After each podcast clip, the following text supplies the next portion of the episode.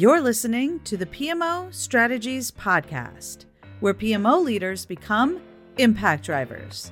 This is episode 124.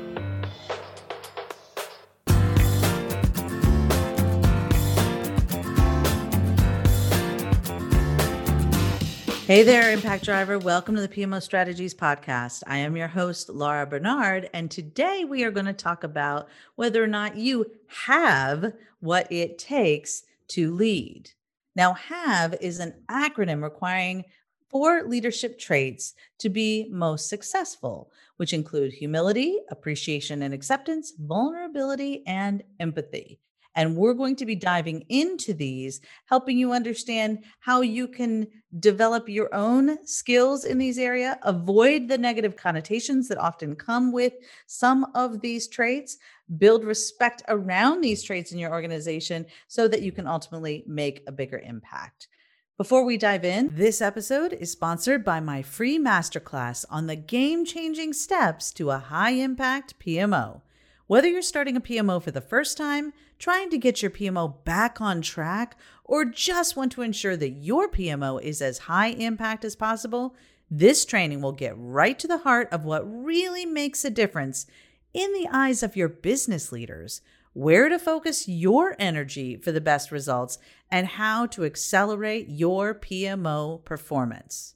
We're going to follow my step by step framework that has been developed leveraging more than 24 years of real world experience as a PMO leader myself for 15 years and as a consultant with PMO strategies, a trainer, and a coach for the last nine years.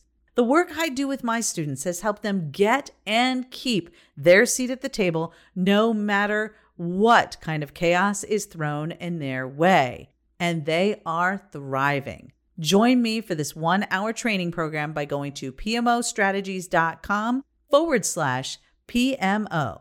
That's PMOstrategies.com forward slash PMO. And let's unleash the full power of your Impact Engine PMO today. Okay, let's dive in. So, we're talking all about if you have what it takes to lead. And with us today is my pal, Skip Weisman. Skip is a former professional baseball executive and professional speaker, business coach, and author, and works with organizations that want to create championship teams and work environments that increase productivity, performance, and profits. Now, since 2012, Skip has been a keynote speaker and workshop presenter to audiences as large as 1,500 people in corporate and association conferences across North America, including 36 different PMI chapter events. So you may have seen Skip at one of those events or at Project Bites, thing that's being done by David Barrett that we both have been a part of in the past. Now, hmm. in 2018, Skip published his first book, Overcoming the Seven Deadliest Communication Sins, a new standard for workplace communication, in which he began to explore the relationship between trust and respect that we talked about when he was a part of the PMO Impact Summit this year for 2021. Now, with all of that said, Skip, I am super excited to have you here on this podcast. I am excited to dive in and talk more about what it takes to lead and whether or not we have what it takes. Thank you so much for being here. I love the way you just uh, put that right into the sentence. You got to reconfigure every sentence to make sure it can use have right as, as exactly. one of the words. So, well, it's uh, a well, fun acronym. You took advantage of a really popular word. well done there. So, yeah. So this is something that came up for me a couple years ago when I was in some of my own self development programs and the concept of humility came up and I've been watching Brene Brown on some of her stuff with vulnerability and yeah. And I just realized somebody asked me a question. I think it might have been at one of the PMI events I was speaking about, just about my baseball background. And it's always a good hot topic of people wanting to come and learn about my baseball career and talked about the championship my team won in 1999. They always ask me about the athletes, right? So who do you know who made the major leagues? Because I was in the minor leagues. Yeah. And I, I, I talk about some of the guys that came through and probably the most famous, Curt Schilling, probably the best mm-hmm. major league pitcher that came through my teams. Uh, I don't know if anybody remembers Todd Hundley, the Mets catcher from a number of years ago. came through my team. So, but they asked me, so how many of those? And I said, usually about 10% of the minor leaguers will get to the major league. I said, you know, a lot of the young kids who sign pro contracts, they don't get it. They don't, they think they've signed a pro contract and they've made it. Yeah. And I can tell you that I experienced low round draft picks or free agent kids who just signed a contract who had no business getting to the major leagues. Mm-hmm but they realized they had to work at it. Just because they signed a pro contract didn't mean that they had made it, right? And then I saw high draft picks who got a big signing bonus and just didn't put the work in to get there because they thought they had made it. And so when people were asking me, what, what's it take to get to the major leagues? It takes a lot of things. It takes talent, takes a lot of luck. You got to stay healthy, right? It's a, it's a grind to stay healthy. But one of the things that really made the difference was humility. And they kind of look at me funny and they said, What do you mean by that? I said, Well, you know, just because you sign a pro contract doesn't mean that you've made it. And you have to be very confident to be that good of a ball player just to sign a pro contract. And so confidence and cockiness is in deep, deep, deep supply there, right? Um, in abundance there. But that's what gets some of the athletes stuck because they have they're too cocky and they're too confident. The ones who make it are the ones who are humble and they have humility and they realize they still have to keep learning. And it's the same way in leadership and, teams. We have to know we have to, there's always another level. We have to keep getting better because if we think we've learned it all, we think we know it all, it just, first of all, that projects out into the interactions we have with other people. And most leaders are really great at providing constructive feedback to their people, right? There's no lack of leaders wanting to do that or feeling the need to do that. Yet, how many are open to receiving it? And that's what I ask my clients all the time. My people really, they're not open to constructive feedback. I can't understand that. I said, well, how good are you with constructive feedback? right.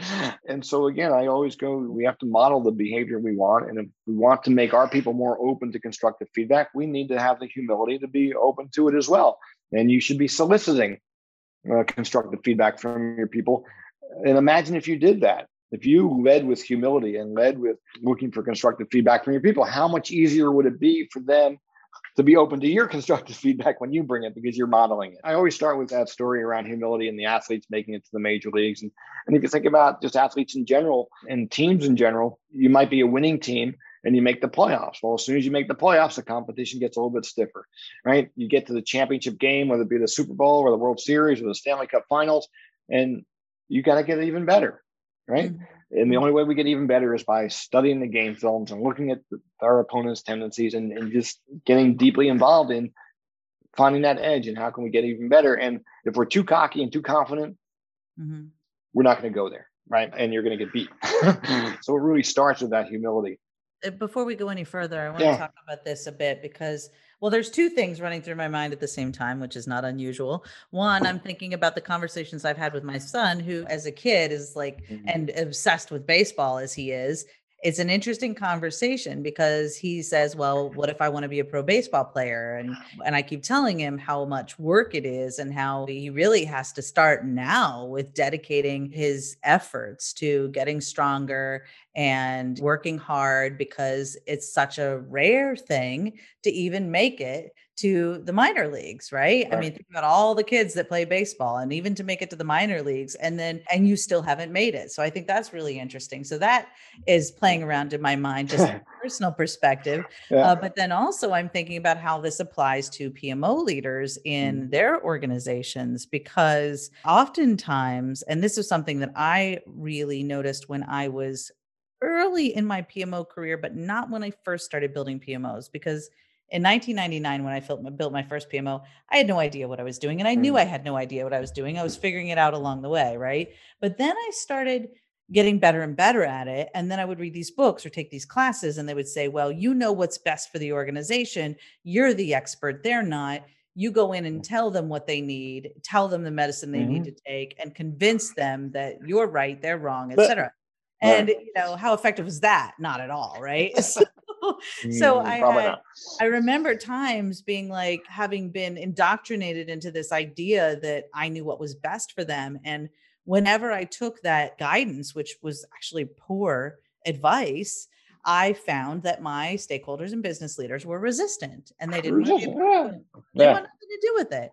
And so I learned the hard way, but learned quickly because I paid attention to the feedback I was getting that being, like you say, being cocky, being overconfident, being sure that you know it Mhm. all is a guaranteed way to get your stakeholders pushing, running in the other direction, pushing, resisting Yep. what you're bringing to the table, as opposed to being more humble and being curious and asking questions and having a better conversation about how you can serve them and Yep. solve their problems knowing you don't know it all because that's what i'm always telling pmo leaders i talk Mhm. about it in our impact engine pmo hands-on implementation program we have for pmo leaders i tell them we spend a whole module talking around assessment work Mm. and talking to business leaders and stakeholders and i tell them if you assume you know what's best for them you are wrong i guarantee it right and so i feel like this hits really squarely in the mm. middle of what we need to be thinking about as PMO leaders before we've even gotten to all the other ones. We're just on the Right. eight. I think this is huge for PMO leaders, understanding that they must be humble, they must be prepared to learn and ask thoughtful questions Mm. and really understand the pain points and the places of opportunity as opposed to assuming that just what we see on the surface or what we see isn't kind of looking outside in that we know what's best for them because we're almost always wrong. And sure, maybe eventually they need some of the things that we see and bring to the table, Mhm. but if they don't feel heard, and like we talked about in your Mm. summit session this year, respected, then Yeah. they're not going to listen to anything you have to say or come with you through the change. So I just want to really Yeah. impress on this audience how important that. Humility component is. And I'm going to make my son go back and listen to this podcast episode about what how hard it is and what it takes to really make it in the pros as well. So all right, let's keep Yeah. going. Thank you. okay. Yeah. So, as my former boss, owner of one of my baseball teams, said, not to belabor the point, mm-hmm. which means you're going to belabor the point. Right? exactly. So, I, I want to share this because I think it's really powerful, and I'm happy to send you the resource to post somewhere. But back in the fall of 2020, Tesla and Elon Musk did their big battery Yeah. summit, right? Right. At the end of that program, which was like a three hour long program, one of their senior engineers came up, Elon on the on stage, introduced him. And at the end, he said, he's asking developers for help. He said, We want your help. We want to, and he said, we want to know where we're wrong because we know we're wrong. And as Elon says, it's only a matter of degrees, but we know we're wrong. Right. Ah, and Elon was standing right beside him, and he said, "Right, Elon," and he said, "Absolutely." He says, "We're always wrong. We just it's just a matter of degrees, and we Mhm. want to hear how we're wrong." And they solicited that response from developers and other people out there because they said the only way we can grow better and faster is by having other people share with us how they think we're wrong. And I thought that was extremely humble of them to do that. You can like Elon or not, and he's he's a pretty cocky guy himself, but it's a balance, right? Of that. I think we need to shift the balance more in the on, on the humility side because I don't think there's a lot of it in the business world today. So enough Yes. of yeah, so true. So- exactly. so All right, impact drivers. Hopefully, we've nailed So- that one, or we hit it out of the park, right? So I I actually clipped 22 seconds of that video. If you want a copy of it or resource, I'm happy to Sure. send you a copy of the link because I think it's really powerful to see him say that. So the second one, second letter in the have is obviously A, which you might uh, so there's four aspects, but this is appreciation and acceptance, sort of all in one. Because I think we really have to appreciate where we are, appreciate where we're at, appreciate the opportunity in front of us, right? Appreciate the other person in front of us or whatever, and accept them, accept it for what it is. Because if we don't, we're resisting and we Mhm. can't move forward if we're resisting, right? So we have to appreciate where it is and we have to accept it and then we can build from there. And I think the humility helps us do that, right? Mhm. And then we can do something about it. We can deal with it. But without appreciation and acceptance, we're just going to be resisting. And Right. that's not going to get us anywhere. So the second step is appreciate and accept uh, where you're at and the person or the opportunity, whatever it is. And then the third is the V, which is vulnerability. And this is a big one for people. It really goes hand in hand with humility, I think, in order to put ourselves out there and be vulnerable. We have to have some humility, and especially PMO leaders and other project leaders. You're out there on the front lines all the time. People are looking at you, and you're probably more vulnerable than you think you are because people are judging you and your role and the decisions you make and what you're asking of them or whatever. And so you may not think you're vulnerable, but you're there. You're being judged every minute of every day. So what we need to do is we have to embrace it. right? You have to put yourself out there and you have to look for those opportunities to, to get better. If you, unless you're putting yourself in a vulnerable situation, you're not stretching your comfort zone, right? You're just staying in that comfort zone and you're not going to grow. You're not going to get any better. So the vulnerability piece fits really hand in hand with the humility because you have to be humble in order to put yourself out there and be vulnerable really look for ways that you can uh, stretch that comfort zone. And if we're not, we're obviously stuck in where, where we're at. And again, this is about being a role model, right? You right. probably want your people to grow and stretch your comfort zone. Right. Um, so you got to put yourself out there as well. In, in the right way. Right. That's an interesting point as well, because I think that a lot of times as PMO leaders are going into a new role, they don't want to be seen as vulnerable right? They don't want to be seen as they want to be appreciated and accepted. Mm-hmm. And they feel like if they were vulnerable, they are exposing themselves and won't be treated as if they are strong enough to lead. Right. So, can you talk about what to do if you're feeling this? Some of our audience might be having what I call the yeah, but monster syndrome, where mm-hmm. the yeah, but monster mm-hmm. climbs up on their shoulders and says, right. No, that doesn't apply to me. What if they won't value me respect me etc if i show that i don't have all the answers if i show if i am vulnerable so can you talk a little bit about what to do if they have that fear yeah i think the, the, the first place to start is you may not have to do a present day thing or talk about your fears or anxiety of where where you're at but yeah. i would tell a, a story of vulnerability from your past and about what you learned and how you grew through it because if you're leading other people that are have less experience than you and they're coming up they're feeling what you were feeling back then or they're mm-hmm. experiencing what you experienced back then and mm-hmm. just by your position and your role you're sort of on a pedestal whether you want to be or not right there is a certain level of intimidation because of your role as the boss or the pmo leader and you have these other people that you're leading right mm-hmm. so we have to sort of come off that pedestal, bring ourselves down. You may not be doing it yourself, but just by the title and the role, you have that level. You're perceived in that way by people. Right. So you have to make the concerted effort to, to bring yourself down to everybody's level. And, and, and the way you do that is by telling your own stories of vulnerability from the past. May not be current, but I see this is where you're at in your career, and you're probably feeling this way because I remember when I was in that role, this is what happened to me, and this is what I experienced, and this is what I had to do to get through it. But I'm telling you, it scared the crap out of me, right? And you tell that ter- personal story where you may, because you know everybody knows you you haven't, you probably didn't get where you are making no mistakes in in, right. in life or in the world, or or you just blew right through things. You had some insecurities back then. Yeah. Tell those stories. Start with the past and talk about how you worked through it because that's going to more than anything else that's going to connect with the, your people and where they're at because they're probably experiencing the same thing so look for those opportunities to tell those connection stories mm-hmm. and that will build trust and respect yeah um, because you're not blowing smoke and you're showing yourself as human Yep. And you become real to them as opposed to somebody on this big pedestal who's the big boss or whatever. And and then you can bring it down. Once you've developed that, then you can bring it down to, hey, right now we're in a real pickle. I don't have the solutions. I need your help mm-hmm. to work through this thing because we have a real challenge on our hands. And I don't have all the answers. So once you build that credibility through the humility and the other past levels of vulnerability that you can share, you'll have the credibility to then be humble and be vulnerable with new stuff that you're struggling with. It's a process. I think is the best way I could explain that. Well, and it, that's really something that I do a lot because, oh my goodness, Skip, have I made my fair share of mistakes? I've made more than my fair share of mistakes.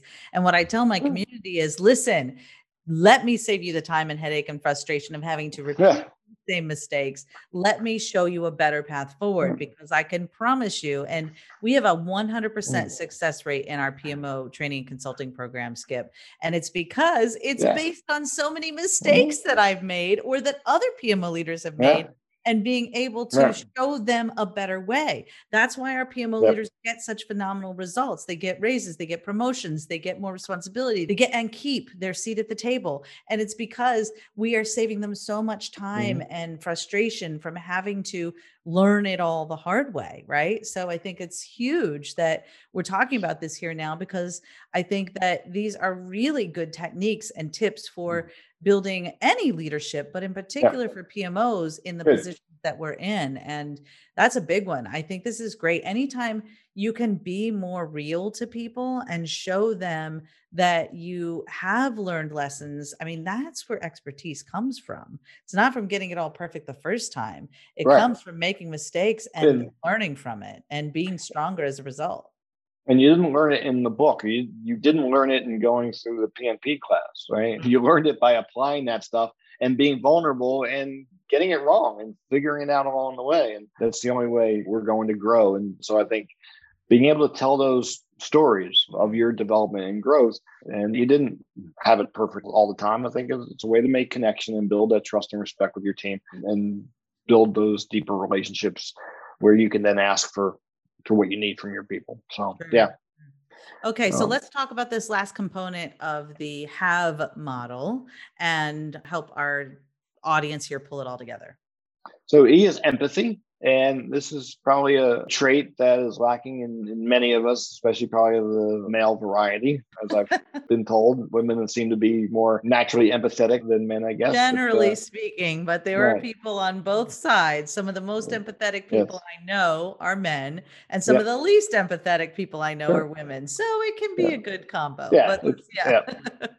the way I frame this more than anything, we need to be empathetic of other people, certainly, but I think in order for us to be humble and be vulnerable and put ourselves out there, we really have to be have some empathy for ourselves. Yeah. Many of us, when we make those mistakes, where we're trying to be vulnerable or we screw up, we're our own worst enemy, right? We're our worst critic, and we beat ourselves up, and that puts some walls up for ourselves from being humble and being vulnerable and appreciating and uh, accepting where we're at.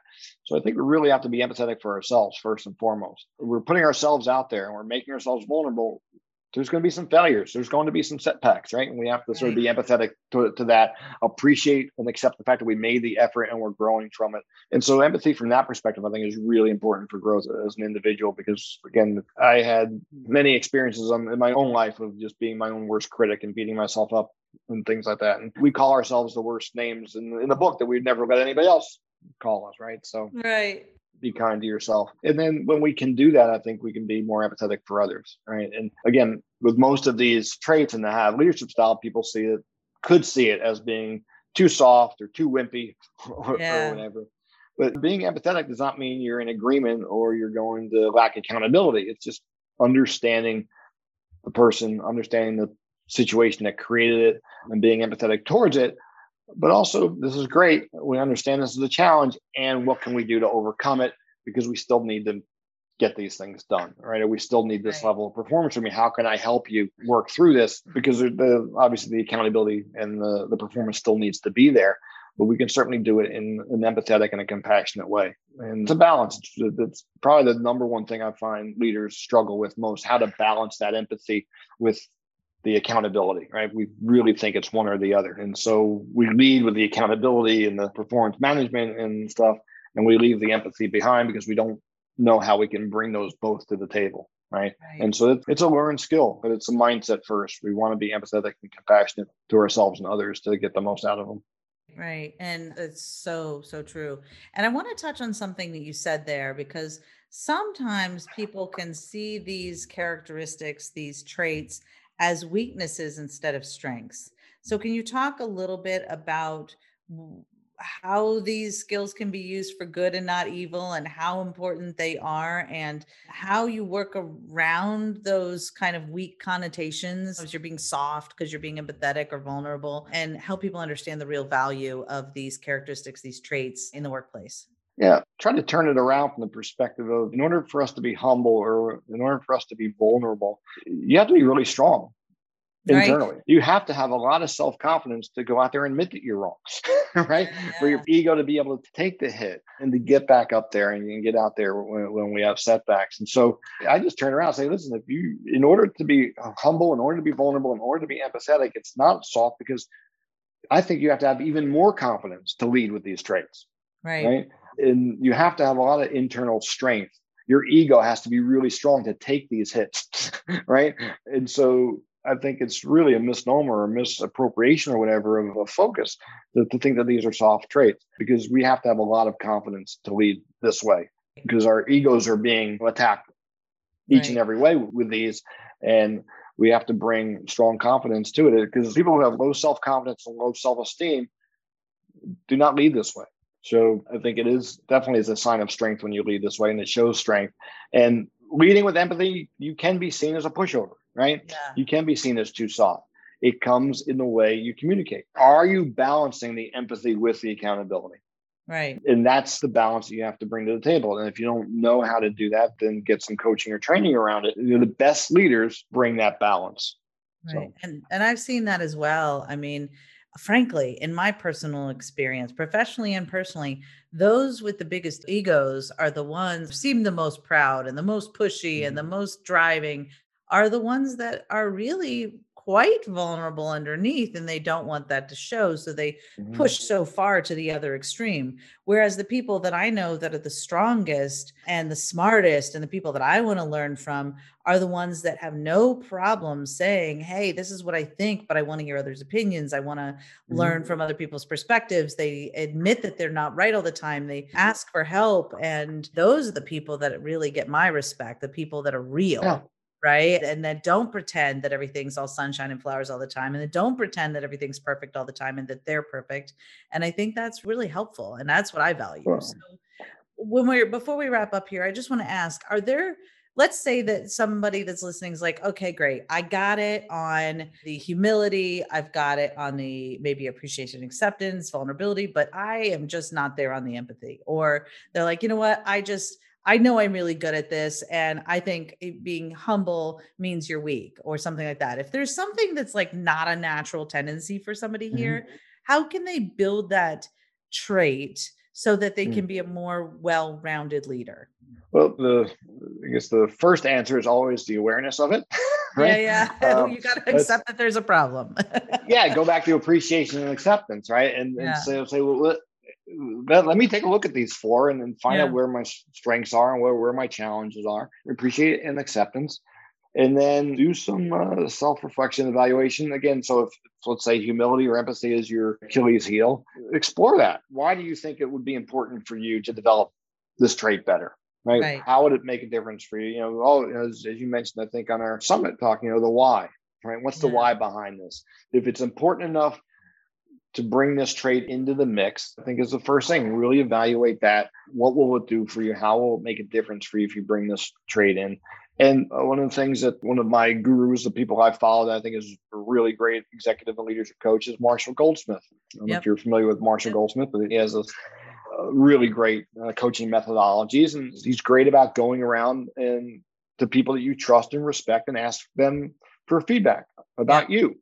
Yeah. So and just go to the person say, Hey, Laurie, I'm working on really want your input on this. I'm trying to be more humble and lead with humility. Can you give me some what have you noticed about me in that in that context? And do you have any ideas how I could be more humble? Give me one or two suggestions or situations or where you think I could or should be more humble. And again, now that's really leading with vulnerability, right? if, your, if your strength is vulnerability, you can do that. But Marshall Goldsmith has a great concept. Just just pick the context that you want help with and just say how can i be a better x? Or how can i mm-hmm. develop x x skills? And i want your input because i trust and respect you. And i think that, that's a really great first approach. Again that's that's modeling the behavior that we want soliciting uh, constructive feedback from your people.